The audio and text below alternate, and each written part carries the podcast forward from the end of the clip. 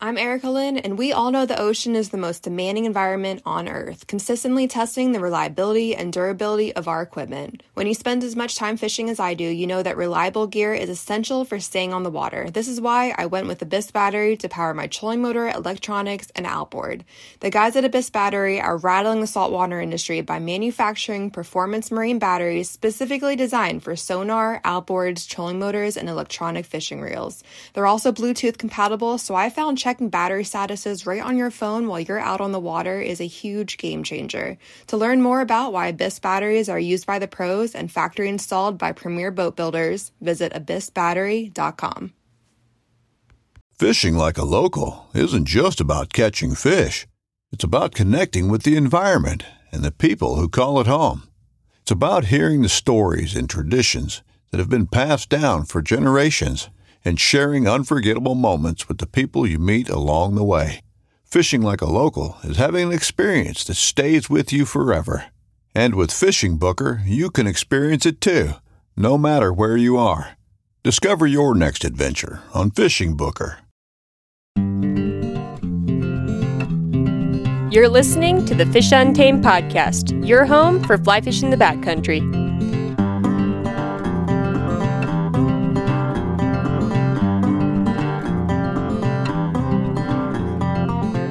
This is episode 102 with Tom Rowland on Saltwater 101.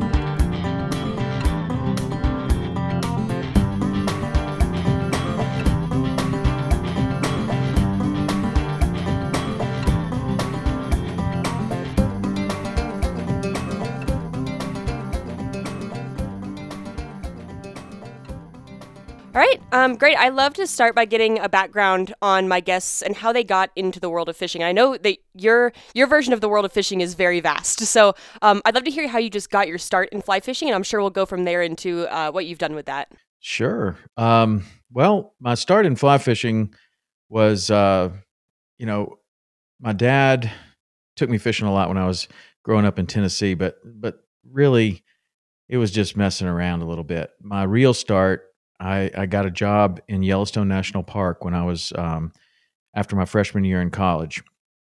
And when I went out there, I saw things that I didn't even know existed. I saw clear water and trout and being able to stalk them. And, and I was, you know, I grew up hunting and fishing. And when I got out there, I realized, wow, these are, you know, it's both. Like you can hunt, you're hunting and you're fishing. Like I had never really seen clear water like that. And, and and been able to like sneak up on a fish and it sees you and takes off. Like I'd never seen that before. I mean, most of the most of the fishing that I had done before were, you know, murky water bass fishing and stuff like that, which is all great. And we would catch some on fly and mostly for bluegill and, and stuff like that. You'd, you'd throw little poppers and stuff. And it was kind of seasonal because there would be like little, little hatches on the lake and stuff, what we called the willow flies. I think it was a brown drake really is what it was. But, um, anyway, after that year, I decided that I really, really liked fishing even more so than the hiking and everything else. And so I was looking for a way to um, to continue that. And I started looking in um, Alaska and wasn't finding anything. I mean, this is before the internet and everything else. And my my bright idea was that I was going to go to Alaska and work in a fish cannery, and uh, then you know I would be in a great place and I'd be able to probably have some time off and I'd be able to go fishing. And uh, I didn't have a car. I didn't know anybody in Alaska. Never been there before. My dad didn't really see this as the greatest idea, and it really wasn't the greatest idea that I'd ever had. Um, and somehow he, in the back of a little magazine, found a a little tiny ad for a guide school called the Bressler Outfitters Western Rivers Professional Guide School. That's a mouthful. And yeah, I know. he, he well, he could have worked on the title probably, but uh, that guide school spawned uh, the careers of some really, really great people that are still in the in the industry today. Um, and that's where I got my start. And so started guiding. You know, I was lucky enough to get a job with Joe Bressler in Jackson, Wyoming, uh, fishing the the South Fork of the Snake River, mostly the Teton, the Green, the Salt, uh, the Spring Creeks that Orvis had down in the down in uh, the Star Valley, um, you know, and and quite a few other quite a few other places, and uh, and and that was really the the start of it. I did that for seven years, and um, you know, in the meantime, I kind of graduated college and was looking to fish year round at that point, and and was looking at um, all the different types of options. And I thought maybe if I was going to fish year round, it would probably be for trout. So I was looking for like Argentina, Patagonia, those places where if it's cold in Montana and Wyoming, then it's warm somewhere else, you know. And so I started uh, looking in those different places, and uh, again, no luck. And so thought maybe saltwater fishing would be would be an opportunity. And there was one I didn't know anybody, you know, that was a saltwater fishing guide or anything like that. But there was one opportunity in the Cayman Islands uh, where the people that own the the newspaper in Jackson, Wyoming, they also own a small lodge on uh, on Little Cayman called the Southern Cross Club.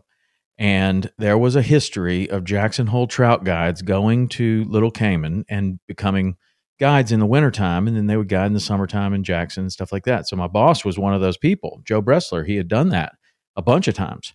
And he said, if you want to go down there, I could set that up for you. You'd be great down there. And so I thought, okay, well, this is cool. And this was about the time that my wife and I, or my, she was my girlfriend at the time, we were kind of getting more serious and thinking about getting married. And uh, this was a big move for us. So I took her with me down there.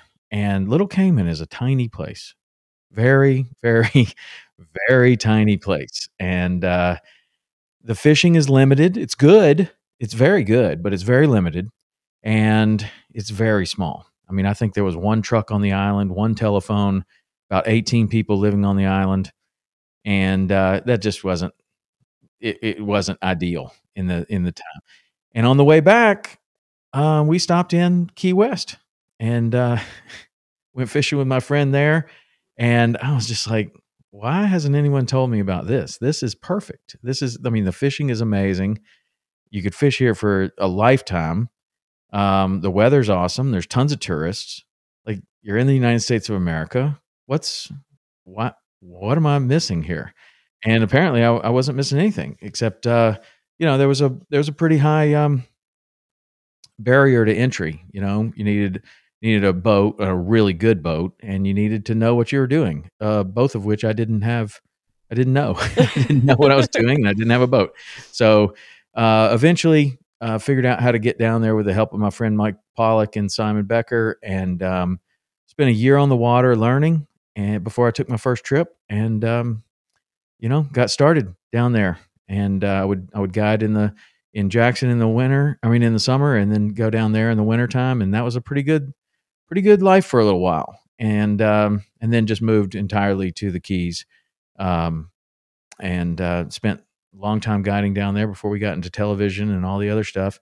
Um, so that's that's the as short as I can make it, probably. but I I feel like the um the dual guiding in like Jackson and in the in the southeast is a really mm-hmm. great way to stay really engaged with what you're doing because I'm just picturing you know you're guiding the same rivers over and over again like it's it can be easy for guides to get kind of burnt out um sure. and there there are people it works for for sure but um you know seeing the same thing the same kind of clientele over and over again I feel like can kind of wear on you um and I feel like to to keep fishing exciting like this is your passion this is why you got into this having the ability to every every uh, half year or so switch it up and go do something that's still you know within your your wheelhouse but is completely different in terms of what you're doing where you're at the weather um, the techniques. Like that's got to be a great way to just keep it fresh all the time. So you're always excited about what's coming next. Well well that certainly certainly happened. And the other thing that uh, happened in my career which was very very timely and i don't know that it could be recreated uh, at any other time but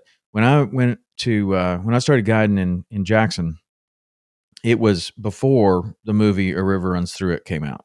So a couple years before the movie, and it, it allowed me to get my feet underneath me. I kind of knew a little bit about what I was doing. I was, I mean, we went from having you know four or five guides at this outfit to and, and all of us working. You know, the top guide might work hundred days.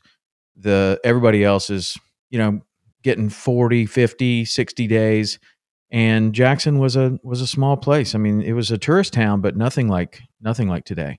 And um, and then the movie came out, and th- that year we went from four, five or six guides to 25 guides. Wow. Every single person there working 80 to 100 days. And I mean that so that's that's like a 10,000% increase in business. And it wasn't just our outfit. It was every outfit in the valley was doing the same kind of thing, staffing up and running trips.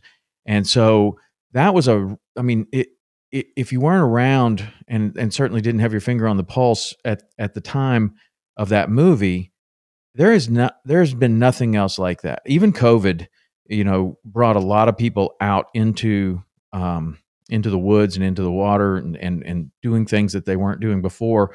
Um, and there was a big surge of fishing license sales and a big surge of people getting into the sport, but still, it was nothing like what we experienced back then. It was that movie was was a, a massive, massive boost to to fishing. I mean, it turns out Brad Pitt fly fishing on camera. A lot of people wanted to do that, you know. it was beautifully shot, and the whole thing was great. And I don't know, it was just like a, it was just like a, um, you know, like a lightning bolt. Like I don't know, it could be. You could produce another fly fishing movie today. I don't think it would have the same effect. It was just perfect timing, you know, and and it really made a difference. And everybody and their brother decided that they were going to go out to to the west and try fly fishing this year.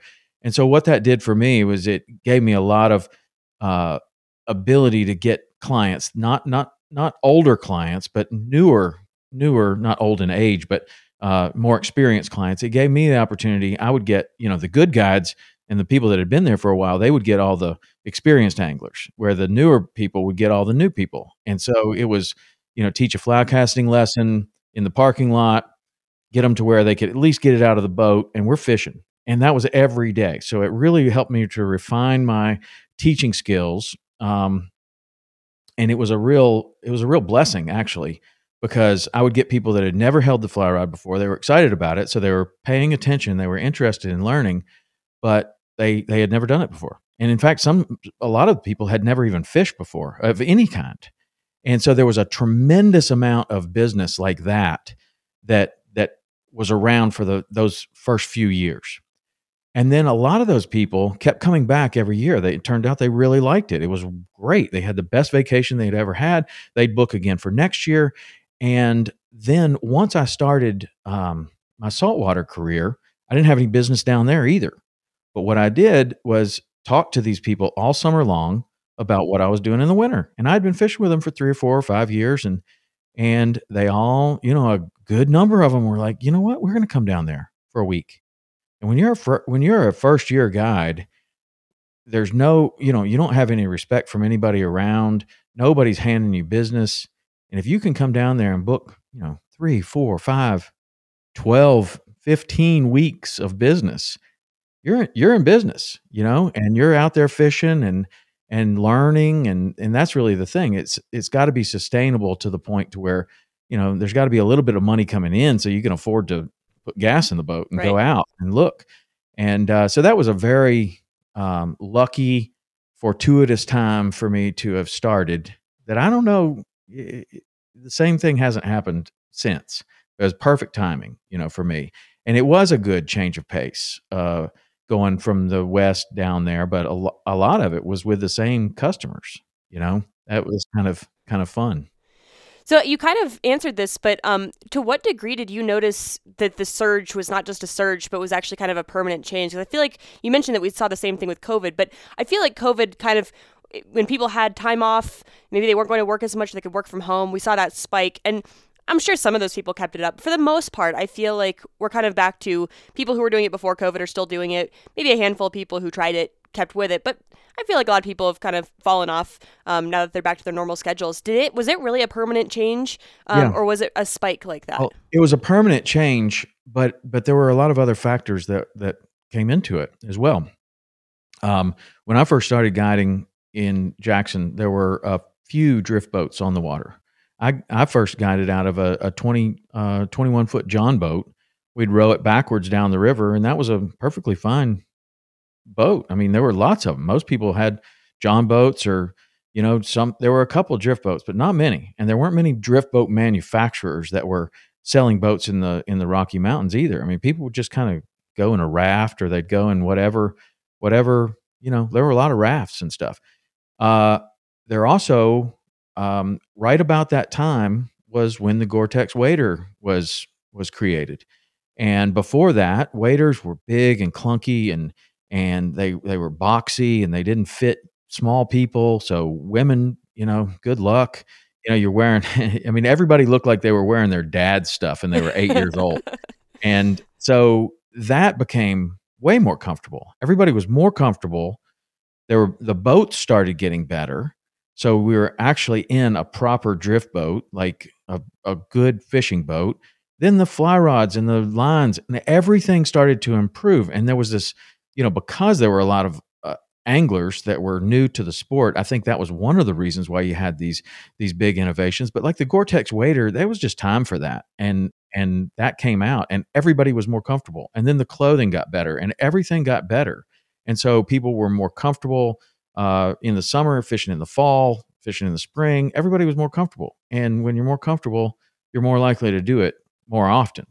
And um, so that that was a you know there were quite a few things that happened right around that time that that made it to where people were having a really great experience with it and and they started to book year after year after year and it wasn't just me it was like all my friends were having the same experience and that's when it kind of was like okay this is these people are here to stay and of course i was a young guide and i had not seen any other surge where people came and, and went so i mean it just seemed like yeah, they're here and you showed them a good time and they're coming back. And, um, you know, you have the, you have a lot of things in your favor when you're trying to get somebody to come back to Jackson Hole, Wyoming. I mean, the, the environment does a lot for you, probably more than you could ever do for anybody being a good fishing guide or showing them a good time or catching a big fish. I mean, it's a beautiful place to go. And in the summertime, it's, it's amazing. And people would go to guest ranches or they just book the hotels in town and they'd they'd have an amazing experience, and um, and they kept coming back. So so yeah, it it did stick around. Now I I get the impression that you and the rest of your community had a positive view of this. And I'm picturing that in today's age where if a movie came out today and a huge surge of people came fishing, like more than are fishing right now, but let's say it increased another 10,000%, I think the attitude in in the existing community would be pretty negative. Like you guys are just out here because this movie came out. Now the what the rivers are all crowded. I can't find a place to fish. Like go home where you where you were and leave it to the people who were out here first. But it sounds like back then you it was kind of a, viewed as a positive. Like we're getting all this business that we weren't getting before. Is that was that the attitude, or was there a bit of like no, resentment toward these folks? But trust me, you know, no matter what happens, there's there's there's two sides. Okay. Some people are going to be, uh, believe me, back then, I'm sure that that they were super upset that all these people were here. And you used to be able to go down this river and you wouldn't see a single boat for three days, and now there's a whole bunch of people and all the guides are out here. And I'm sure that there were plenty of people that were extremely upset about it and probably still are.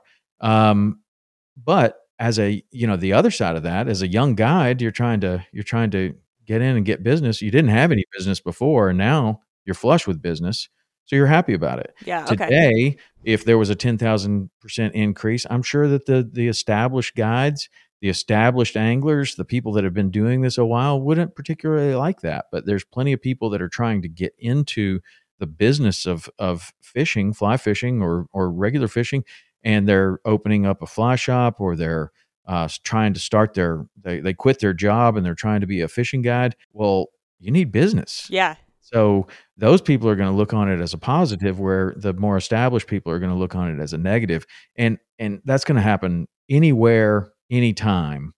It's like if you got something that's your spot and nobody else goes there, you don't want anybody there. But but if you're trying to you know feed your family, sure. you need somebody to go fishing with. You know, so so there's a balance, I guess, somehow along the line. But um, you know, back then, I was just excited and and just I could I still you know was was couldn't believe that somebody was paying me to go fishing like that. That's was pretty awesome. it's the dream. And, yeah, it was. Great. Well, um, I know we're going to get to uh, some saltwater information, um, which I'm going to pick your brain about. But before that, um, just kind of wrap up by telling me how how you got from guiding to where you are now, because it sounds like at some point you kind of transitioned more into the um, entertainment, uh, content, TV, podcasting, um, and, and, tell me how you got to that point and where where things are now. Well, I had a lot of kids, so I got three kids, and and they're they're expensive. Um, but uh, the the guiding, you know, at, when you when I first started guiding in in Key West, you know, I, I was definitely the the newest, greenest, least experienced one there, and I knew that, and everybody else knew that, and so the thought of being in a fishing tournament or or even opening your mouth at the at the boat ramp as to what you might have caught that day was not even not even in the cards. So I put my head down and just tried to learn as much as I could for about 10 years. And somewhere along the line, um, there was an opportunity to fish in a fishing tournament. And I think the first one that I, that I ever was in was the uh, Redbone series, and there was a Superfly um, tournament before that. And I was fishing with Jeffrey Cardenas, and at the time, um, the the Superfly tournament was a one day fly fishing tournament, fly fishing only tournament that that led into the weekend of the of the Redbone tournament. And back then, the Redbone tournaments were were were a really big deal, and um, there would be you know a hundred or so boats in there. And, and on the Superfly tournament, they just it was sponsored by Seamaster Fly Reels, and and they were just trying to get some interest there. And there'd be maybe thirty boats in there.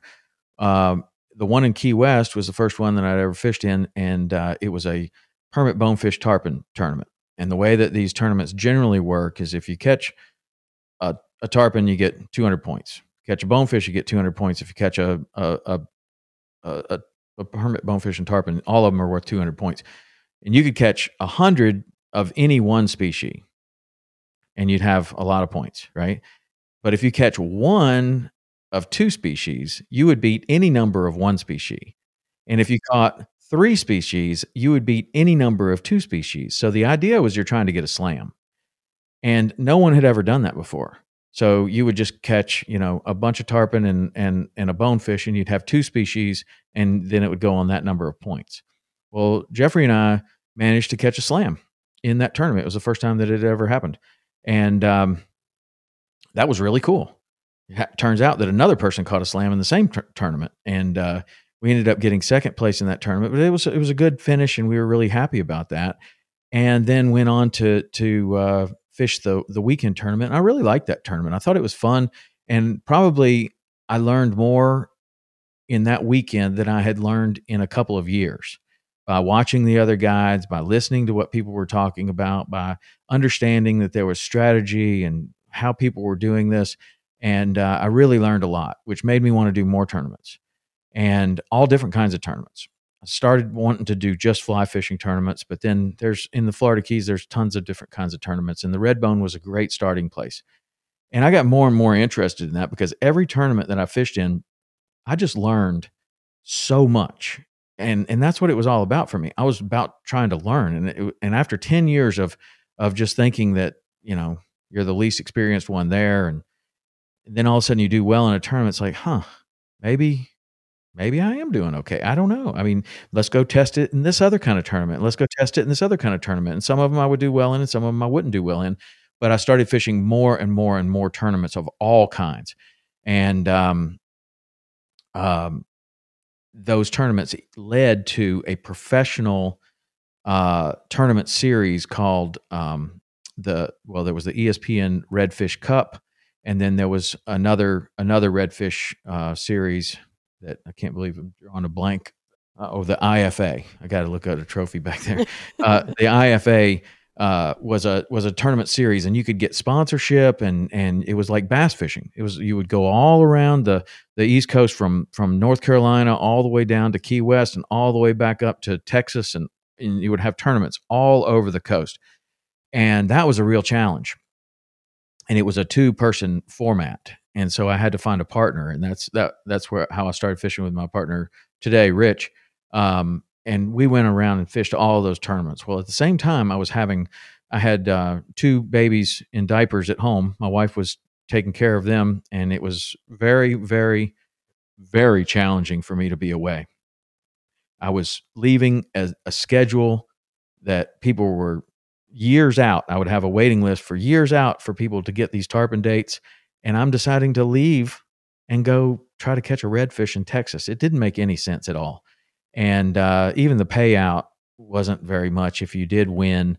But again, I was learning a lot about all different kinds of fishing. I learned about sponsorship. I learned about tournament fishing. I learned about just a whole bunch of different things. And so I was interested in it, but it just proved to be um, too much. And there was a hurricane that came through when we were fishing in Louisiana, came right over the top of Key West. And my wife was there with my two baby boys. And I just looked at Rich and I said, man, this is the last one of these I'm ever going to do. Never going to do this again. And uh, pretty much we drove back about 500, 600 miles in silence because I was just so down. I just didn't, I mean, I was so worried about my family. They were fine and everything, but um, I just felt like I'm not where I need to be. I need to be there and I don't even want to be here. So I decided I was not going to do any more of those. And on the way, you know, we had, uh, we had learned how to, how to sell some sponsors and we had developed some sponsorship relationships and, and uh, Rich was just kind of he waited patiently uh, for about six or seven hundred miles, and then he said, "Well, you know, if we're not going to do these tournaments, do you think there's any any way that we could keep doing kind of something like what we're doing, but not travel around?" And I was, you know, a couple hundred miles went by in silence again, and I thought, well, you know, maybe we could do a TV show. And uh, he said, "Well, what about a TV show? Do you know anything about a TV show?" And I said, eh, I've been on like 30 of them and it doesn't look that hard. and I had actually been, you know, a guest on a lot of different TV shows and it didn't really look that hard. Uh, I was very naive and it is hard. It's very hard, but it didn't look that hard. I mean, I show up, I catch them fish, they'd take off. I didn't know what happened after we left the boat. Little did I know that actually catching fish on camera is the easiest part of doing a television show. Um, but that was enough for us to say, okay, well, let's uh, let's see if we can get this thing started. And um, that was the start of Saltwater Experience. Uh, that's been on the air for 18 years, and um, you know the television show. It's not it's not easy, and it takes a lot more time than I thought it would. And that's what kind of led me to not guiding as much as as I was before. I was guiding like 300 days a year, and um, you know it's, it's very very very difficult to do that kind of a volume when you when you're trying to produce a television show. And then so we got one television show produced, and a couple years later, we thought, well, this is an interesting format. People seem to like this this two host format. So maybe we should do an offshore show, kind of similar similar kind of deal with two other guys. And um, so we did that. He had a friend Scott Walker, and I had a friend Steve Roger, and those guys got together and they made for a great pair. And and that's Into the Blue, and that's been on for 14 years. And and then we we started a bass show the same way and and did kind of that that deal and um and that one has since we've sunsetted that show and started another one called Life on the Water and um somewhere along the line I started the podcast um because really what I liked about the podcast was that um you know when I would film a TV show and I have a good idea for a TV show or a good guest idea you know this person would be perfect and we'd film the TV show and that show might not air for over a year. And so the the reward of thinking like, oh, this would be a really creative, kind of cool idea to get this person on, um, you never realized anything out of it for a year and a half. And the podcast, you know, if I have that idea now, like I want to have a conversation with you, I could call you up, and if you wanted to do this, we could we could set it up and and have it done and and I could put it out this afternoon. Um, it's it's very easy and it's um, the turnaround is so much less. So I, I enjoy that, and I like I like kind of the the podcast is kind of a creative outlet for me um, in a lot of different ways. But I don't know. That's how I, that's how I ended up kind of transitioning there. I don't know if maybe long way to tell you tell you that. Do you have a preference for one medium or the other, or are they both just like complementary of each other, and you know you like them each for their own things? Mm-hmm. I do like like them both for their own things, and they are very different from one another. Uh, but in in some ways, they're they're kind of similar because the podcast really for me is like an extension of of what used to happen on the boat all the time. So I'm in I'm in the boat with one other person. I'm pushing along for eight to ten hours, or in a in a drift boat rowing down the river for eight to ten hours, and uh, you have these conversations, these these crazy conversations that start out on the surface, and you know, two or three days later, you know, now you've been in the boat together for thirty hours, and and somewhere along the line, you know, you start talking about how this person started their business, or or you know the problems that they're having in their marriage or you know like the goals that you have or or you know and and and of course all along the way you're talking about how to catch fish and how to do all these different things and how to get better at all this. And uh but you would just have these i would have these really interesting conversations with really really interesting people. Like these people they had time to come down and fish so obviously they had done something in their life that afforded them the money and the time to come down and spend a couple of weeks in Key West. It's not cheap. Um, and and I would just learn so much from these people. It was amazing. And they became like family. And really the podcast for me is is like recreating those those type of conversations. Like just you know, what makes somebody tick, what's interesting about them. Certainly a lot of fishing thrown in there, but but also, you know, deeper more meaningful kind of things about what you know what this person's all about. So i like that about the podcast. The television shows those those are a real creative um, outlet and i like them and don't like them for almost the same reason. I like them because you can create something that's really really beautiful and inspiring and it can get a lot of people to want to have that same kind of experience but it's hard to do and a lot of a lot of times in order to get these incredible shots that you see um, any tv show getting you're having to do that in a way that you would never do it if you were just on a charter. You would never do that like for the, for them to have this perfect light on your face for example while you're approaching a fish and and cast out there and catch that fish you're fishing into the sun you would never do that you can't see anything and the fact that we've made that happen over and over again for 18 years is absolutely amazing to me because you would just you'd be like, man, it's so stupid to pull into the tide, into the wind, into the sun. Nobody would ever do that. But the the guys that know their know their job, they're like, look, trust me. If you can catch a fish like this, it's going to be unbelievable. Okay, so we managed to make it happen after managing not to make it happen a lot. But with that one time that you make something like that happen and the light's perfect and and the fish, you know, like a tarpon jumps between you and the camera boat and and you just get this thing that's just absolutely amazing. It's just truly an incredible shot. And, you know, most people don't understand what went into that. But when I see that, I'm like, man, that was super challenging. That was super challenging, but it was worth it. Yeah. And um, so I like that about the TV show, but it's there's there's a way longer, um, you know, kind of period to to see that. Like it, it's, it's years out. It's a year out almost. We film like a year before a show is going to be out out on TV. Yeah, I can I can see that. I mean, there's there's nothing really stunning about any podcast I've ever listened to. You know, podcasts are entertaining, they're informative, but you don't come out of one feeling breathless, you know. Yeah.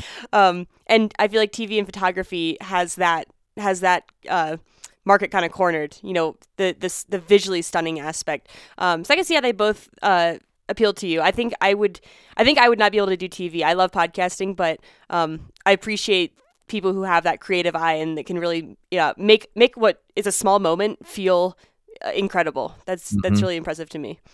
It is. It's uh and and you know, you got to have a lot of talented people around you. Um or or I need a lot of talented people around me. There are people that are super talented themselves and they can do the fishing and the editing and you know almost all of it, even some of the shooting.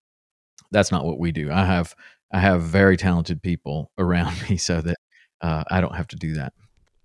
Awesome. Well, I'm going to transition us over into uh, kind of the body of the conversation that I wanted to pick your brain on, which is kind of saltwater. I guess I'd call it like saltwater 101 because I'm not going to necessarily do like a single species or anything. Um, but the reason I wanted to talk to you is that um, we're going on our honeymoon in June and we're doing our first saltwater trip. And oh. I'm about as new as you can get. I mean, I've seen I've seen saltwater fishing in like the the F3T. That's about the extent of my knowledge on saltwater fishing. So uh, I can't stress enough how little I know. And I'm gonna kind of ask you for um, kind of an overview, and maybe we'll dive into a couple of the the major species, um, and we'll see how long we can spend on each one of them. But um, for somebody who has never saltwater fished before, which I would expect is actually quite a lot of people. Um, what would if you had to do like an elevator pitch for saltwater how it differs from freshwater maybe like what to expect when you show up for, for your first day of fishing um, maybe not not related to any specific species but just what is it like what's the weather like um, what skills should you expect to be good at and what like what can you expect when you show up on the beach rod in hand ready to tackle your first day of saltwater fishing that's a great question i don't know that anybody's ever asked me that exactly that way but that's that's a great question so a lot of people are coming from areas that you know they trout fish, right? So it's generally cooler. Um, so the weather is going to be amazing. It's going to be warm and and the the air is thick with with humidity and you know it's incredible. And if you hit it right, the wind won't be blowing that hard. Um, but most of the time, the wind's going to be blowing um, because you're in a tropical environment, and that's what happens. It it blows a lot. Um, so the weather is is amazing and the environment is incredible and it's a wild place like a lot of people that like to uh, like to hike and backpack and you know go to places like Yellowstone National Park because they're wild and you can see grizzly bears and all kinds of stuff well the flats are even more wild you'll see barracudas eating bonefish you'll see sharks eating permit you'll see uh, just crazy stuff. You know, I mean, there's there there are predators and there are prey, and you're going to be part of it, and it's incredible. The water is super clear. It's amazing, and you will be um, overwhelmed with all the new things that you're seeing. Right.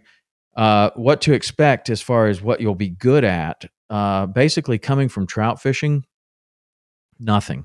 Okay. um, you won't be good at anything. Um, but that doesn't mean that you can't quickly learn and transition, and and you can.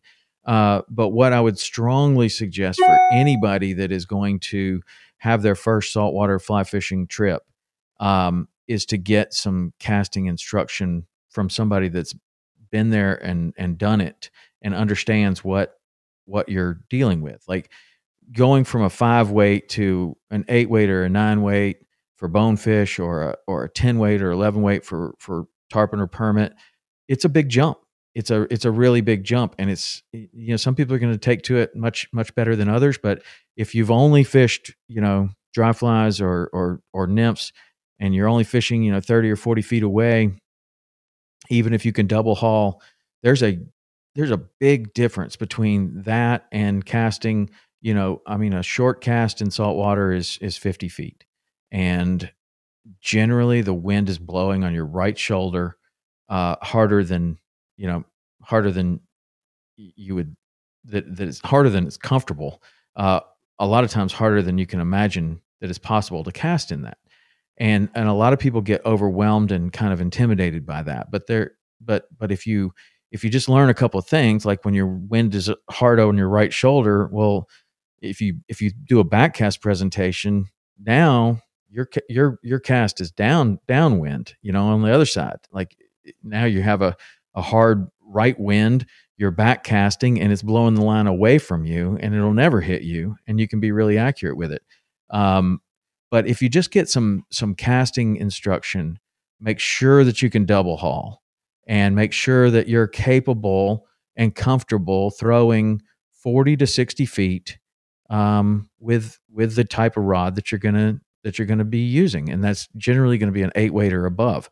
Um, and and the difference really between saltwater fish there's a couple of big main differences between saltwater fly fishing and freshwater fly fishing one that you know a lot of trout fishermen will hold the line in the air and add a little bit of line and a little bit of line and a little bit of line and a little bit of line until they get to where they they want to be. And you're using a dry fly or something very light.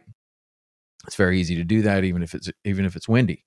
Um, in saltwater fishing Well, I guess there's one other difference.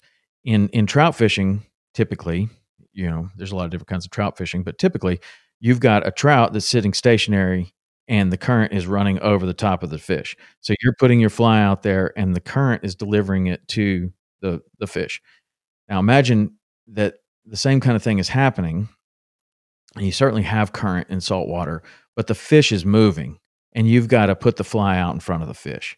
So that's that's a really big difference. You you you have a moving fish and as opposed to a stationary fish that you can just cast to over and over and over again and if you get the current right it's going to take the fly right to them so that's a that's a really big difference and um, you know being able to to double haul is a good thing because you can shoot line to the target and you can keep um, your your false cast at a minimum because the more you're false casting the more that fish is moving and you've missed your window of of being able to deliver the fly to the fish at an angle that that fish wants to eat it. And so now it swim past you. Now you're casting at its tail, and it's it's over. Got it. And so you need to be able to quickly and accurately cast to 50 feet in salt water. That's that will be the way that you'll catch more fish. Then, if you can quickly and accurately cast to 50 feet, both with your forehand cast and turn around and throw a back cast to it without ever taking your eye off the target, now you're going to catch a lot of fish. And then every little bit that you can increase that distance that you're comfortable and you're quick, you're going to be able to catch more fish. So if you can do that at 30 feet, that's one thing. If you can do it at 40, more fish. 50, now you're talking. If you can do that at 60 or 70 feet, now you're going to be a really good angler um, or a really good caster. Then there becomes hooking the fish and fighting the fish and all of that stuff. Um, which takes some some experience and that's not something that you're going to learn on the grass on a football field you know? Uh, you're you're going to need to get that kind of experience but what you can learn on the grass on the football field is how to shoot that line to the target and there are several little drills that I would tell people about that are incredibly important so if you're imagining you can there's a lot of different types of practice you can do you can pick up you can go get your fly rod you get get somebody's eight weight or borrow an eight weight or whatever go out to a football field or a park and you can aerialize that line and throw 50 feet and put it down. And then you can pick it up and put it down and pick it up and put it down. That's one kind of practice. The other kind of practice is doing exactly what you're going to be doing in the boat, and that is having having 60 feet of line out, have a hula hoop or some sort of bucket or something at your feet, have a have one hula hoop out at 11 o'clock and 40 feet, and then another hula hoop at 10 o'clock and 50 feet or 55 feet or something like that. So this is what I call a two target drill. So, well, there's really three targets because you have a hula hoop at your feet, which is simulating the deck of the boat.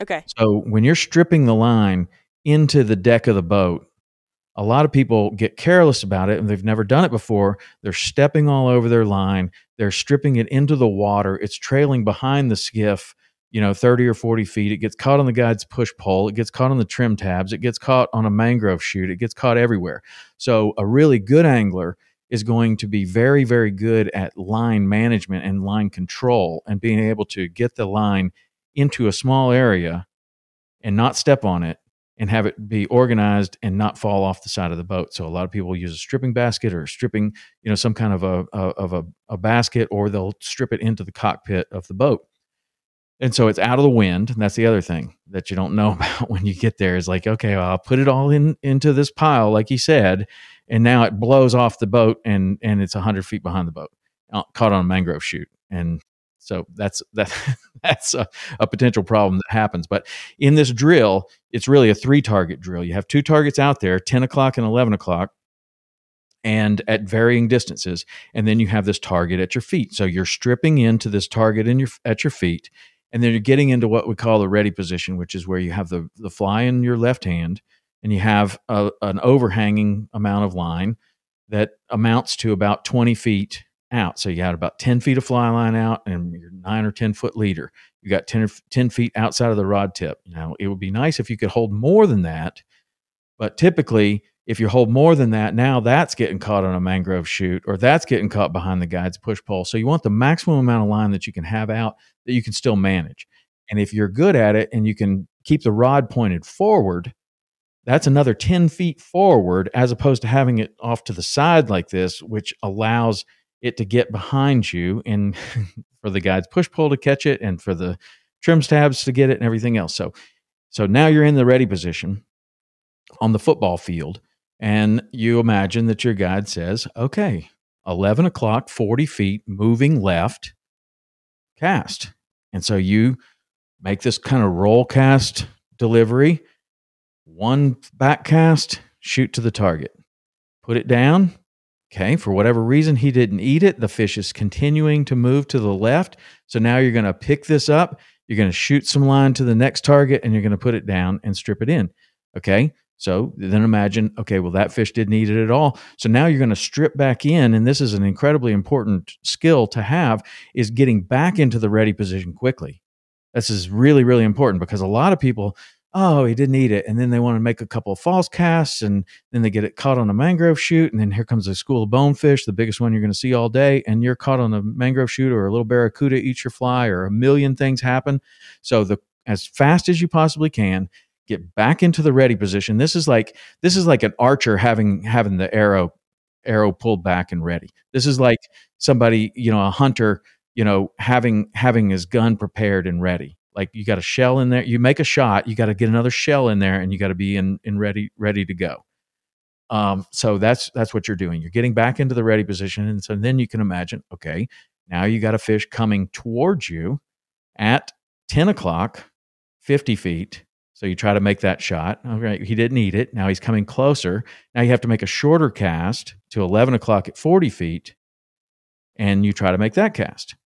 And then you just continue to go back into the ready position, do the, the short one, then the long one, do the long one, then the short one. Each time you're getting back into the ready position and you're avoiding the temptation of going, man, this eight weight is awesome. And I can cast this further than I've ever cast any fly rod I've ever had in my hand. So I'm just going to sit here and cast it back and forth and see how far I can cast it.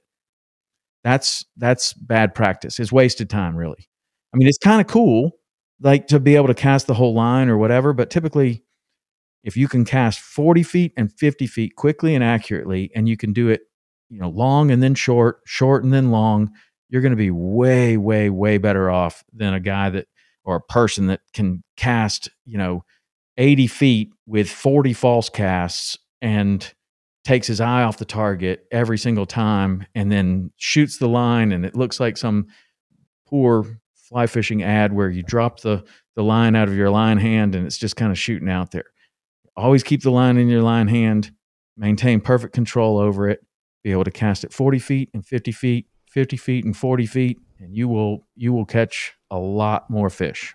A question about the you know say 40 feet and 50 feet and you've got a fish at the 50 foot one and it's swimming toward mm-hmm. you but doesn't eat when it's at 50 mm-hmm. would you pull it in take another cast to to meet it at 40 or would you try to like outstrip the fish and try to get your fly to um kind of pass it? Or is that kind of a judgment call well, based on what's it's, going it's on? it's a little bit of a judgment call but typically if you if the fish passes over your fly and doesn't eat it and then you try to quickly strip it from behind him and pull it up in front of him, typically it scares the crap out of him. Okay. Um, so what you typically would more likely would do, and you could set your targets differently a little bit to where uh, this this might be the case. So uh, maybe maybe the further one you cast over there, you imagine that the fish has swam over the top of your fly and for whatever reason didn't see it. You didn't move it in time or whatever. Typically, you'll let that fish swim on past okay, now strip in a little bit. Now let's pick up and go in front of that fish, you know, at, at a different target, right? And then this time you're going to move it um, in, in, time. And so one of the things that I was talking about about um, some of these ads that drive me crazy is they'll have somebody casting and they they won't have the line in their left hand if they're a right-handed caster. You you know if you can if you can get in the habit of making like an OK sign and having that line shoot through your your OK sign, and never lose that because as this fish is swimming, and let's say that 50, 40 feet is not a, a challenging cast to you. Well, a lot of people will throw more than 40 feet and it, the leader will pile up and, and it's just out there in front. And the fish swims over and he's perfectly happy to eat this thing if it moves. But you have so much slack in your line now because you stop the rod too high and it goes out there and falls down to the water and then you drop the rod to the water. Now you have eight feet of slack in your in your line. So you're stripping stripping stripping stripping stripping just exactly like the guide says but you're not moving the fly. And that's what is incredibly important is to when you're practicing stop the rod and then then follow through right to the water to where you have basically painted a line from your fly to your your your stripping hand. And that's opposite of trout fishing to where you want to purposefully throw slack into the line so you get a good drift, right? And then you're mending and you're, you know, there's all these casts, wiggle cast and all these crazy casts where you can purposefully throw slack in the line. But for saltwater fishing, you want exactly the opposite. You want to be at, at, in perfect contact with your fly. So if you move move your stripping hand a quarter of an inch, that fly moves a quarter of an inch. But most people, when they're getting started, they think they're moving the fly a quarter of an inch and they don't understand why the fish didn't eat it. But the fly only looks good if it's moving in, in, in most, you know, for most flies. I mean, some flies, or even if they think it looks great and they go over and they eat it and you pull back and try to set the hook, nothing's there. Oh, he didn't eat it. Well, no, he was chewing on it. but you have so much slack in your in your line that you can't get it. So that's a thing. That's also a thing that it doesn't come necessarily just from experience. That comes from practice on dry land or on a swimming pool or wherever you can, to where you get that line to go out there. You follow through to the water, and you can look out there and be like, okay, am I in a am I tight to the to the fly right now? And if you have like a piece of yarn or something on the end of the fly, if you move the line, does that move? If that's the case and you're getting in that in in that every time that you're casting, you're going to be you're going to be in great shape when you get there. And if you can cast to 50 feet and 40 feet, and when you pull the line, the end of the line's moving, you're gonna you're gonna you you're you're better than 80% of the anglers right away, right? And then you know it comes to okay, well, this is still an unfamiliar environment you're not sure exactly what you're looking for. You've never seen these fish before. The guide's super excited because apparently this is a really big one and he wants to catch it. You know, it's like, you know, you still have to kind of overcome that. And those are things that you you learn on site. Those are things that you learn when you're there of how to see the fish, what you're looking for, what is a shadow, what is moving, uh, what is what am what am I looking for? And hopefully, you know, you'll you'll get to see that. And sometimes you know, the old trick is when somebody does catch a fish, and you haven't seen very many of these fish, whether that's a bonefish or a permit or a tarpon or a barracuda or anything you catch, even if you catch a bycatch of a little snapper or something like that, when you let that fish go, you watch that fish swim away until you can't see it anymore.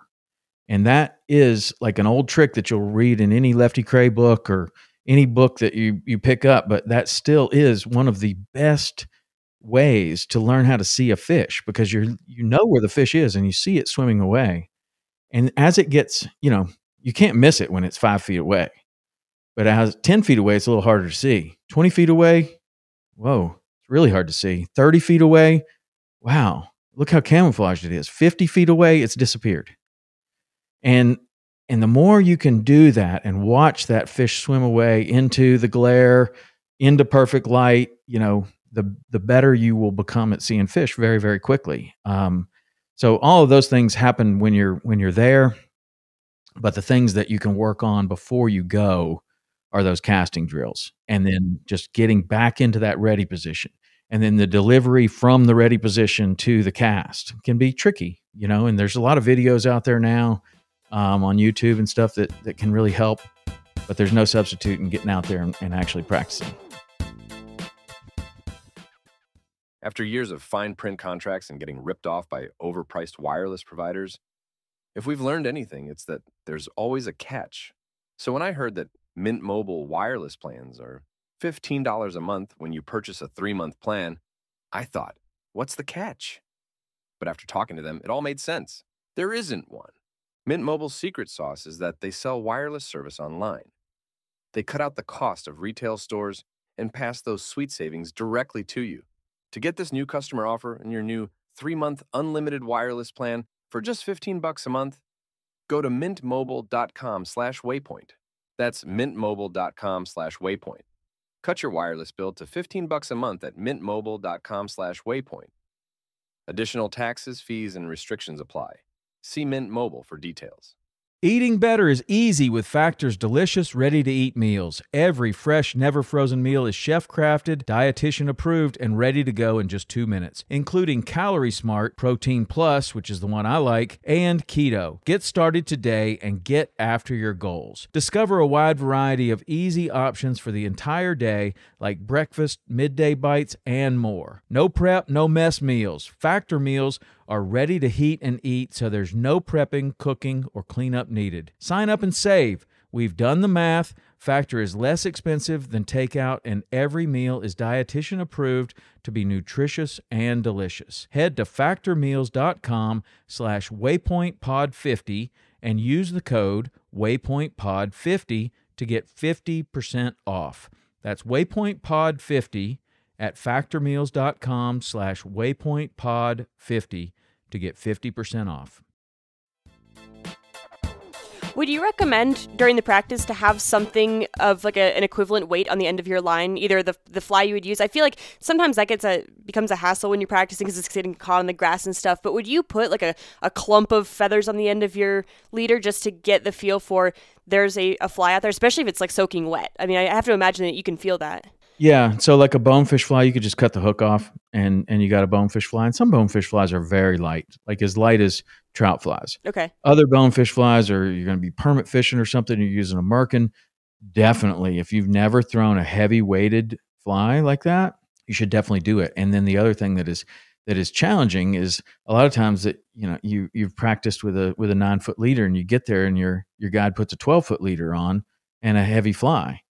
Well, that's that's a whole new ball game that you need to get used to. So, um, you know, it, it would it would certainly help, you know, to to cut the hook off and throw a weighted fly like something like you're going to throw. If you you know if you if you're going with a certain guide and you're and he can he can tell you like, yeah, this is the fly that I'm using ninety percent of the time or something like this. It's this heavy. You know, okay, cool. Well, can you buy that from him or can you buy one somewhere else or can you tie one yourself? And then cut the hook off and then you're you're practicing with the thing that is most like what you're going to actually fish for that would be very beneficial. But if you can't do that then it's not like well i don't i don't know i don't have the weighted fly so i'm just not going to go practice. Go practice. Always go practice. But the more realistic you can make that practice to your actual fishing the better off you're going to be. Okay. Now, when it comes to the fish eating the fly, what what tells you that it ate? Are you going to feel it because you're pulling the fly? Are you going to see the fish eat it? Is the guide going to start yelling and you're going to have no idea what's going on? Like how you know, how are you going to get the signal that the fish is eating all of fly? those things are going to Okay. happen Okay.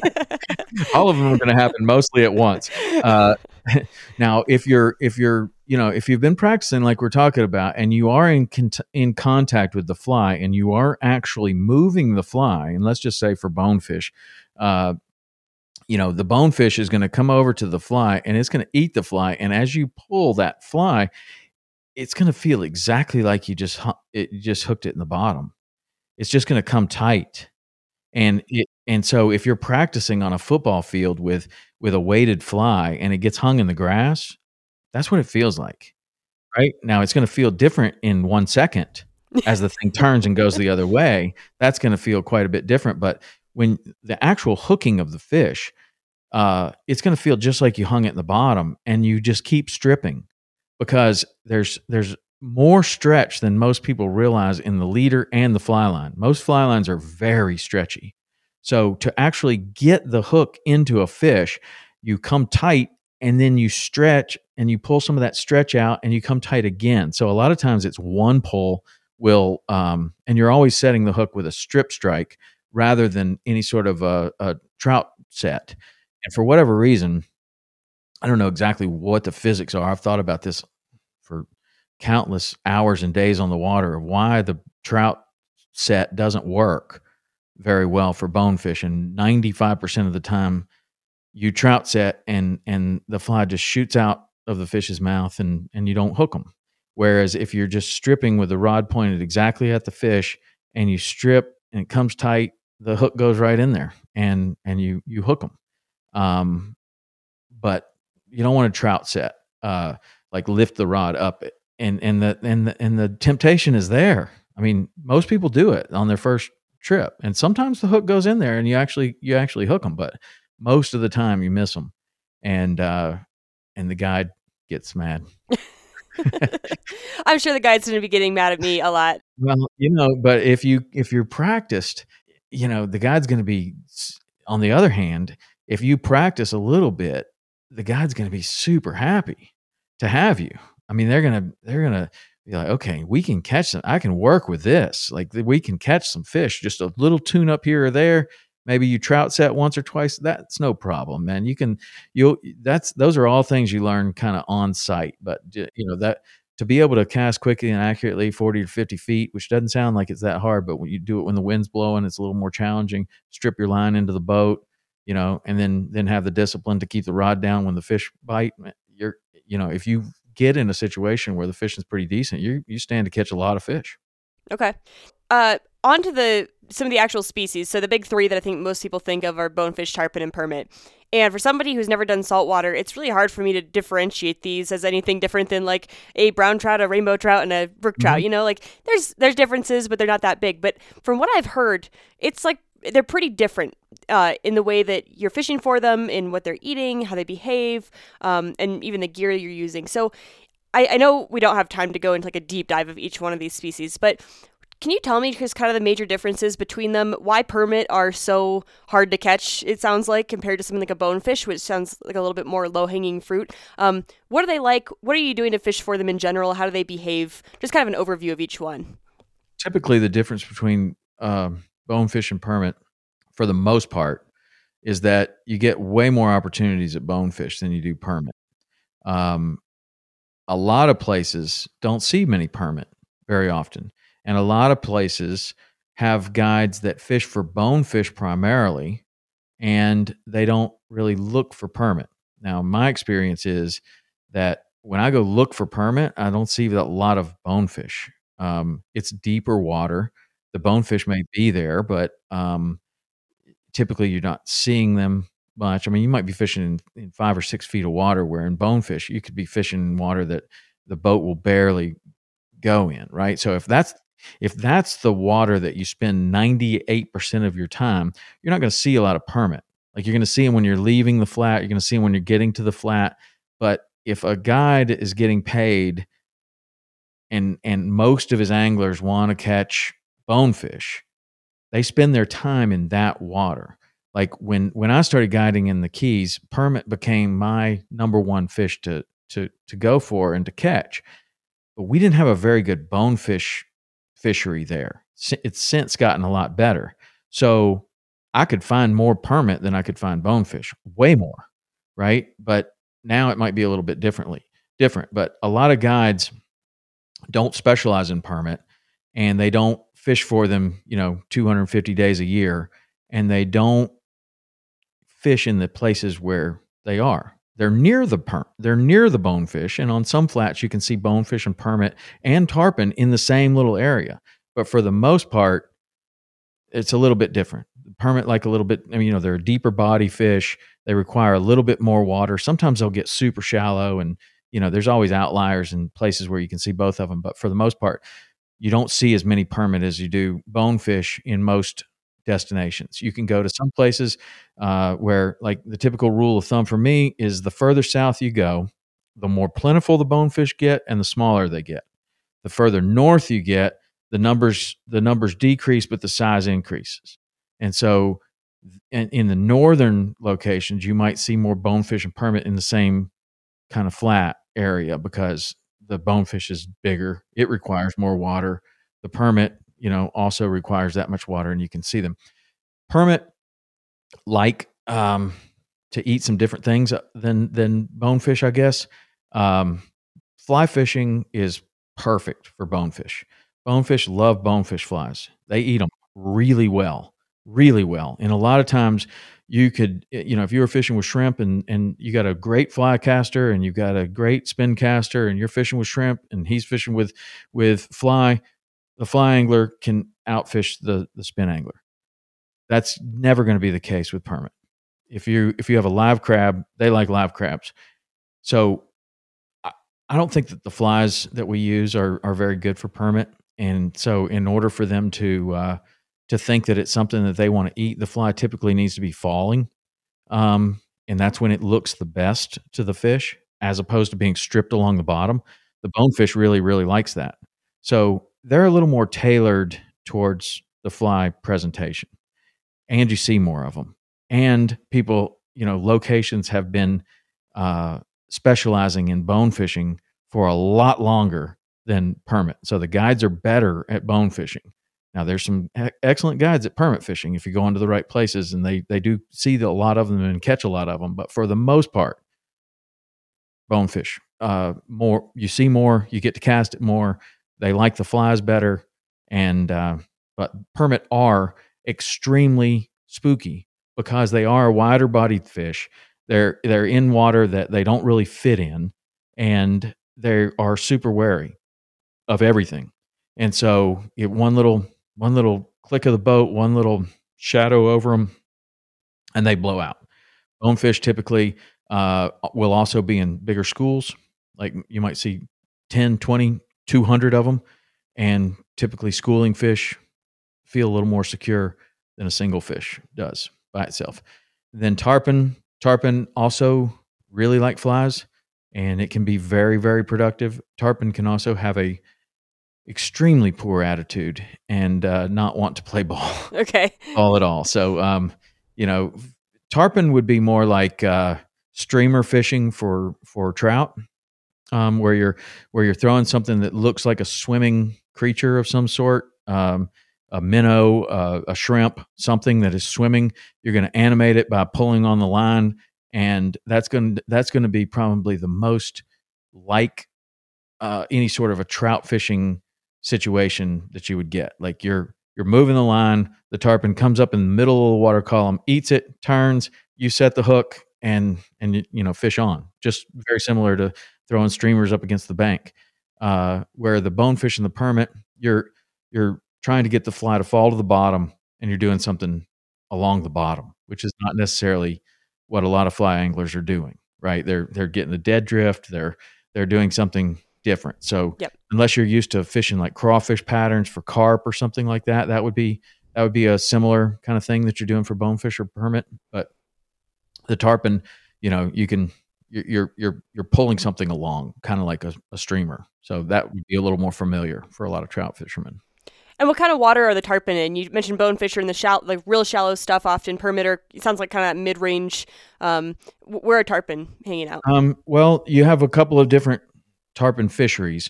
You have the fishery for what I call baby tarpon, which would be fish up to about 40 or 50 pounds. And then you have migratory tarpon. And like in the Florida Keys, we're, we're re- very lucky that we're part of this tarpon migration. The, the big population of tarpon moves up and down the Florida Keys at a certain period of time of, of the year. And so you're going to go out on the ocean side. You're going to see these big migratory schools coming along, and you're going to try to fish for those. They'll also be in the backcountry areas, and the water will be, you know, anywhere from four to 12 feet of water. Then you can fish them in deep channels and stuff like that. And, and I almost think that's like a different sport. That's like, that's the big migratory tarpon. They, you do things a little bit differently. The baby tarpon, can be more residential. They can live there all year long. They can be around.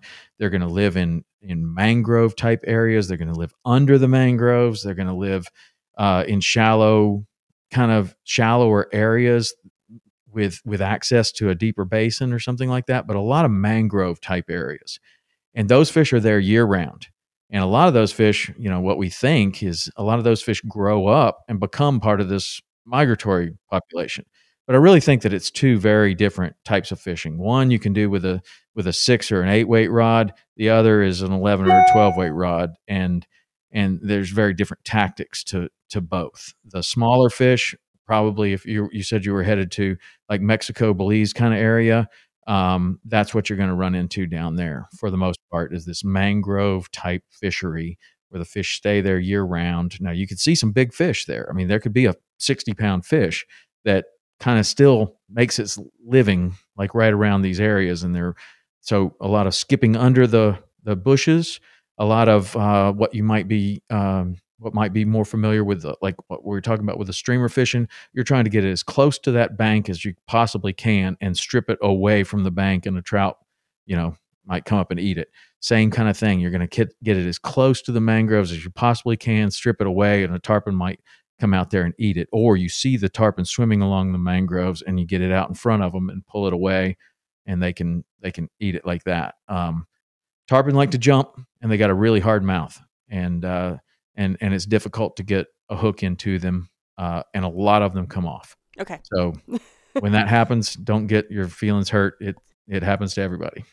Tell me about the um the different rod weights that people use. Um, is it more for the size of the fish, the the how hard they fight? Is it related to the flies you're casting? Because when I think of, um, for example, a uh, bass rod, um, I've landed bass on like a five or six weight, but people mm-hmm. often recommend something like a seven or eight just because you're casting larger flies. And I know permit they recommend a, a, higher weight rod than something like a bonefish. But I don't think of permit as being like these massive fish. Do they just pull really hard? Do you use really heavy flies for them? Like, what really dictates the weight you're using? It's a little bit of both. But I mean, I always think of uh, first of all, you need to get the fly to the fish. And so you want to use the most effective tool to get the fly to the fish. And if you're fishing with heavier lines or it's windy, um, you may be able to get an, a, a 10 weight. You know, I think it kind of a 10 weight is is minimum for permit. Now, there's a lot of different permit fisheries. I'm talking about the keys mostly right now. Our our average size fish, 15 pounds. A big one is going to be 30. Um, so they are, you know, substantially larger than than any bonefish we're going to catch. I mean, a, an average permit is going to be bigger than your biggest bonefish ever right? Like if you caught a 12 pound bonefish, that's a really, really big one. You could easily go out there and catch a 14 or 15 pound permit. It's not even going to raise an eyebrow. That's, okay. That's, that's a very, it's a nice fish. It's a very average size permit. Now you can go down like to uh, a lot of places in Mexico, a lot of places in the, you, know, you can even find them in the Florida Keys. You can find these little bitty permit that aren't any bigger than bonefish and they eat well. And a permit's a permit. Like good, good, good on you. But like that's almost like two different sp- sports where you're fishing for like full grown permit and you're throwing heavy flies and you're doing it typically in the wind. So that's where a 10 weight, even an 11 weight can can be a big advantage because the casting is incredibly accurate. I mean, it's literally you need to put it in a teacup at, at, at 60 feet. And that's that's your that's your strike zone, right? If you're too far out in front, no chance. If you're too far behind them, no chance. You got to put it right in this place, and you need to let them see the fly falling to the bottom. Other places are fishing these shrimp flies where they're actually swimming the fly through the through the water column. Maybe you could use a little lighter rod in that situation. But uh, to your question, a lot of it depends on the fly that you're throwing. Now, a lot of the tarpon flies that we throw are tiny, right? For the migratory tarpon, we're throwing tiny flies and uh, you could easily throw that with an eight weight. But now you're dealing with a 125 pound fish. Right. Okay. So you, you know, at some point you have to think about, okay, when I hook this fish, can I land it in a reasonable amount of time? Um, so because, you know, for us, if if you have a tarpon on for a long time, a hammerhead shark or a bull shark or something else is going to come and eat it, and so you need to fight that. And plus, you can kill the fish by fighting it too long. So you want to fight. You want to use a rod that you can get the flight of the fish and you can also fight them you know fairly quickly. Now in the case of like little baby tarpon uh, you catch a couple on eight weight and you're like man these fish are only like four pounds. Wouldn't it be fun to fish a six weight? Sure. Can you throw the fly over there? Sure. Can you you know do you have a six weight and can you throw it over there? And would it be a little more fun? Sure. Do it. That sounds that sounds awesome. But if it's a fish that's so big that you know a six weight is is is a joke. Uh, if you can't, even if you can throw the fly over there, you need a little little more. So sure. typically, typically, you know, a lot of people are fishing. You know, there's some really good six weights and seven weights now, but you know, a bonefish rod, typically an eight weight. You know, for most most destinations, I've got some seven weights that I really like, and I actually think that sometimes when you go to a seven weight or a six weight, you're fishing with thinner your fly line is much thinner. So in really high wind situations, you can actually uh, sometimes get through the wind better with a with a seven weight line than you could a nine weight line.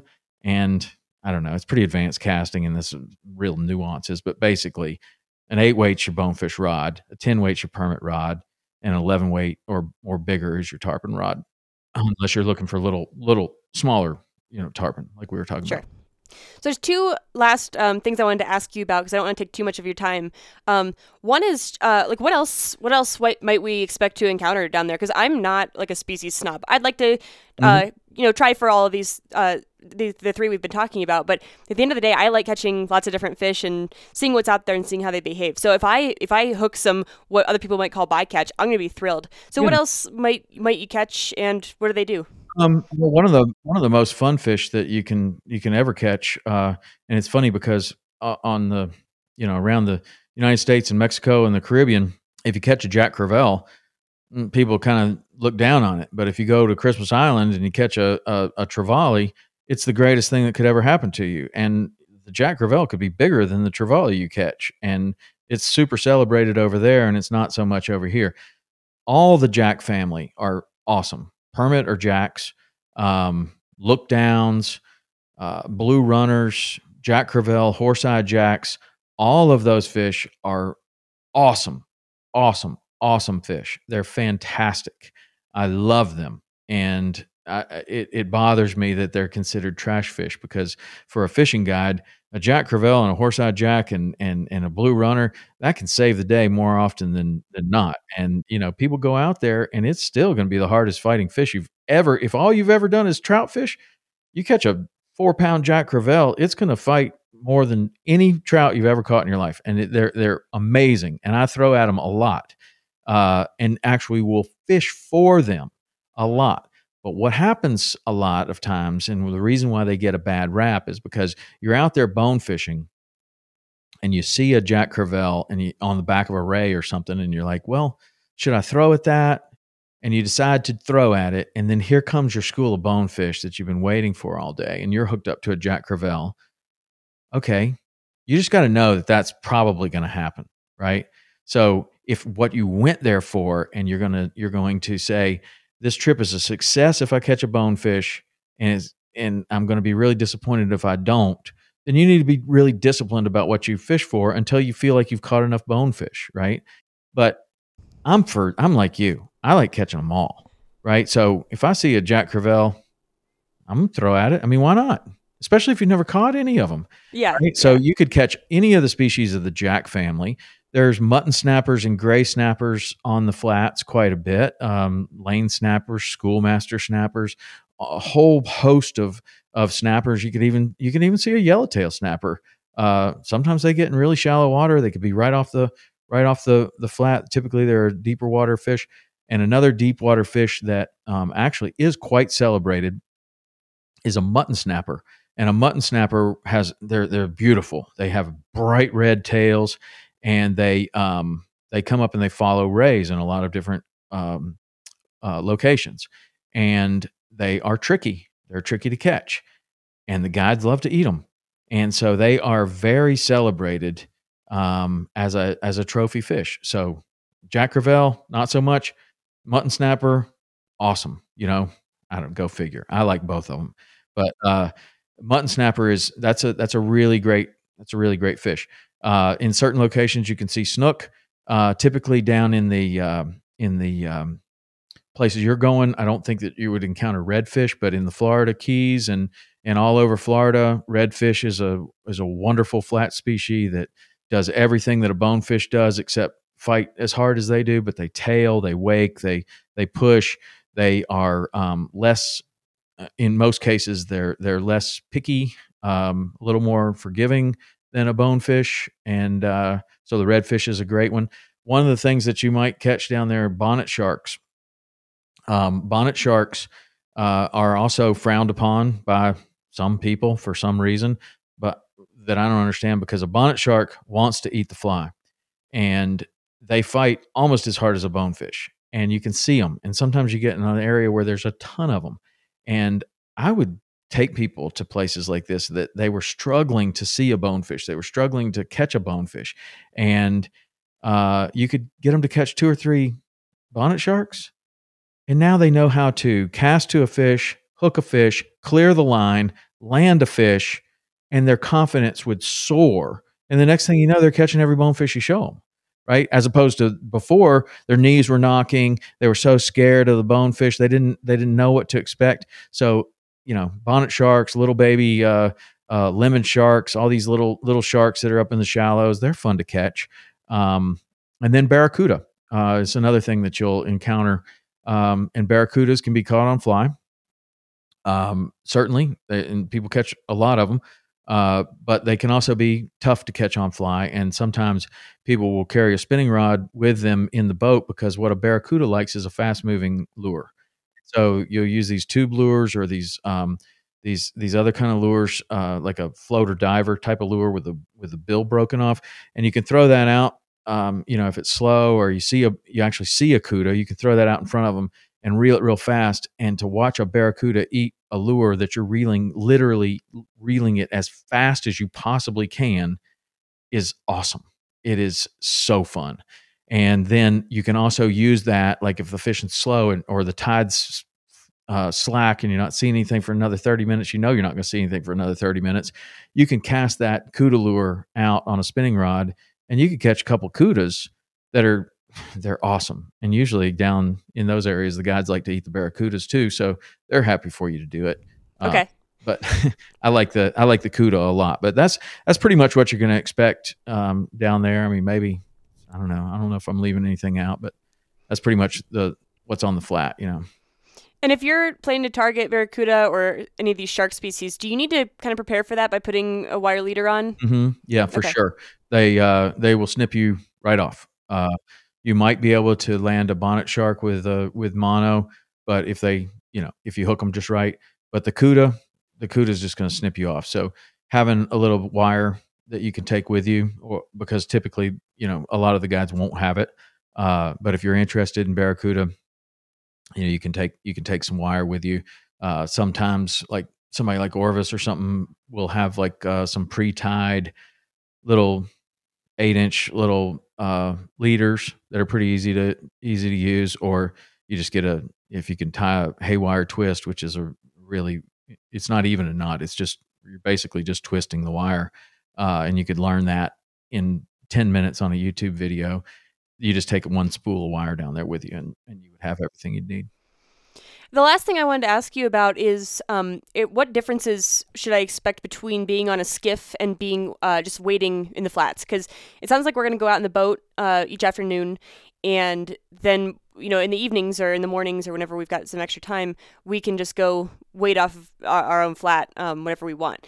And so we're hoping to kind of get some insight from the guides, and then in our free time, go try those things out on our own. You know, mess up without yeah. the guides' attention. So, it, uh, how many differences are there between being in a boat and being on our own? Apart from you probably have a better visual of the fish when you're higher up and there's a guide with you. You uh, definitely do. Any other differences that I should know about? That's a very good point. That you will be able to see much further away in a boat, and uh, when you're wading, you know, you you cut that distance much, you know, considerably but you can also get much much closer to a fish wading without them feeling you or hearing you than you can in a boat. So it's about one to one. And if the fish are tailing like if you get in situations where you're in very shallow water you can see a tailing fish from eh, from a boat just like you'd see one standing in the water. Like it's it's out there at 150 feet. You can see it from a long way away and you can it's actually in that situation you're better off wading you can get closer to the fish uh, and and you're on your own terms. You're moving as fast as or slow as you want, and you're really quiet. So wading, I love wading, and wading is is fantastic. And a lot of times, even when we're in a fancy skiff, you know, we'll get out and wade to the to the fish um, because you can just get closer, or you just know that they're getting shallower and shallower, and you can get up there. You can wade wherever, right? The boat might get stuck, or you know, hit the bottom, or whatever. Um, so wading is awesome, but what you uh, might not be prepared for is the uh, the way the line is in the water and the resistance that you have from the water. Like, say you're going to cast 50 feet and you've got a bunch of line in the water just at your feet. You have to generate enough line speed to where it's going to pull that water, you know, pull that line out of the water. And trout fishermen that wade a lot, you know, encounter that. Um, but the same thing that happens in a trout stream. Like if you had just a whole bunch of line off your reel and it's in the it's in the water and the current pushes it downstream, the same thing's going to happen um, uh, flats fishing. Like it's going to be way out there. So the trick is, you know, to have enough, but not too much. Like too much get it gets caught around stuff, and and and that's situational. Like if you're walking through a bunch of mangrove shoots, you can't have much line out because it's getting caught on everything. And if you're in an open spot, you know, you can have a lot more line out. But sometimes, you know, like if it's all strung out behind you, you can take it and pull it up so it's right here under your feet and it makes it a little easier to cast instead of actually having to pull it from down downstream and and there is current on the flat you know you'll there there is current like a river but the biggest the biggest changes are, are things that you already knew like you're going to be able to see them further from a boat and and you know there's there's some challenges wading and sometimes the wading is soft you know like you got to make sure that the bottom is something that will support you because you can sink up to your waist in that stuff and okay. uh, and that's not where you want to wade you know find a find a nice hard flat like there's nothing better than like walking on a white sand bonefish flat barefooted and going after a, a, a, a tailing bonefish it's like one of the greatest things in all of fishing so hopefully you you'll encounter some flats like that and not the ones where you sink up to your waist and what kind of footwear do you recommend? You just mentioned barefoot for a bonefish flat, but you know, if I've got wading boots and the little like wading socks that I use to mm-hmm. wet wade in the in the summertime, like is that what I should be taking down there, or what kind of footwear would I mean, you recommend? It, it, you know, depending on where you're going. I mean, if you're going to, I, I haven't fished Belize, fished Mexico, you know, a few times, and typically the bottom is very similar to what we have in the Florida Keys. You're going to have some mostly sandy bottom, marl bottom, kind of some soft, some coral interspersed there. It's not like super um, uh, tough on footwear, but like if you go to another place like Christmas Island and you want some serious footwear there because you're you're walking over this iron shore rock and this this really basically razor sharp stuff, and by the end of the week, you know a, a regular lightweight pair of of boots is going to be shredded, right? Or a pair like the last time I went there, I got these hiking boots, and you know they were they were like hiking boots. That's what I went in, right? And and because most of the most of the the um the wading shoes that you see for flats fishing, like fishing in Belize and, and Mexico and the Florida Keys, they're too heavy, but they're not they're not durable enough for like what I encountered in Christmas Island of walking all day long on this rough bottom. So I just went with a pair of hiking hiking boots. So typically most of the shoes that I see are are too heavy. Where if you just had like a lightweight pair of of dive booties, like you you, you know, like they'll have like a kind of a semi hard bottom, but people will wear them when they're wearing flippers. Um, yeah, they're just yeah, like we'll a neoprene boot with some with with you know a sole on them. That'd be fine, you know, or even just an old pair of tennis shoes. I mean, you, you're fine with that. I mean, I, I if it if I don't have to, I try not to get fancy at all. I just throw a couple of throw an old pair of tennis shoes in there, and you're good to go. You know, Crocs, you know, can can happen. But you know, if you get if you get in places where it's soft, you know, you go down and your shoe comes off, you don't right. find it again. like, so so you want to you know, it just depends on what what kind of uh, habitat you're in and how far you're walking and all that stuff. But typically, what you what you described should be fine. Sure. Great. Well, um, Tom, where can people find uh, your podcast, your TV show, um, anything else you've got going on? I know you're you're the founder of Waypoint, which is uh, the network I'm on. So, where can people find you and all the other content associated with you? um, well, Waypoint Waypoint is the is the best place to find everything. You can find the saltwater experience, Into the Blue, Life on the Water. All those shows are on Waypoint um, the Waypoint Outdoor Collective. That's where the podcast lives, but it it gets uploaded there and goes to every podcast platform. You can go to tomrowlandpodcast.com and find. Uh, I think we're on like almost 800 episodes now. So you, there's there's all kinds of episodes there. You can look back on all kinds of cool fishing guides and people that I've talked to. That's that's fun and uh, 18 seasons of the saltwater experience on on Waypoint. Um, we're also on Discovery Channel, and uh, I don't know. That's it. We got all the social medias and websites associated with it and everything, but those are the those are the main ones. Perfect. Well, I had so much fun talking to you. Um, you got me really excited f- for this uh, and made it feel a little less daunting.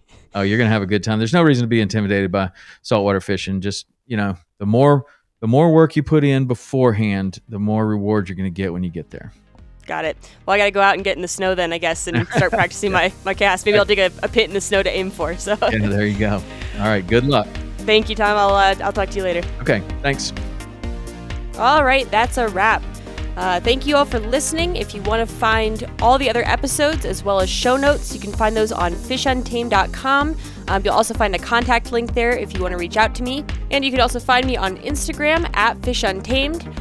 Uh, if you want to support the show, you can give it a follow on Apple Podcasts or your favorite podcasting app. And if you'd like to leave a review, it would be greatly appreciated. Uh, but otherwise, thank you all again for listening. I'll be back here in two weeks with another episode.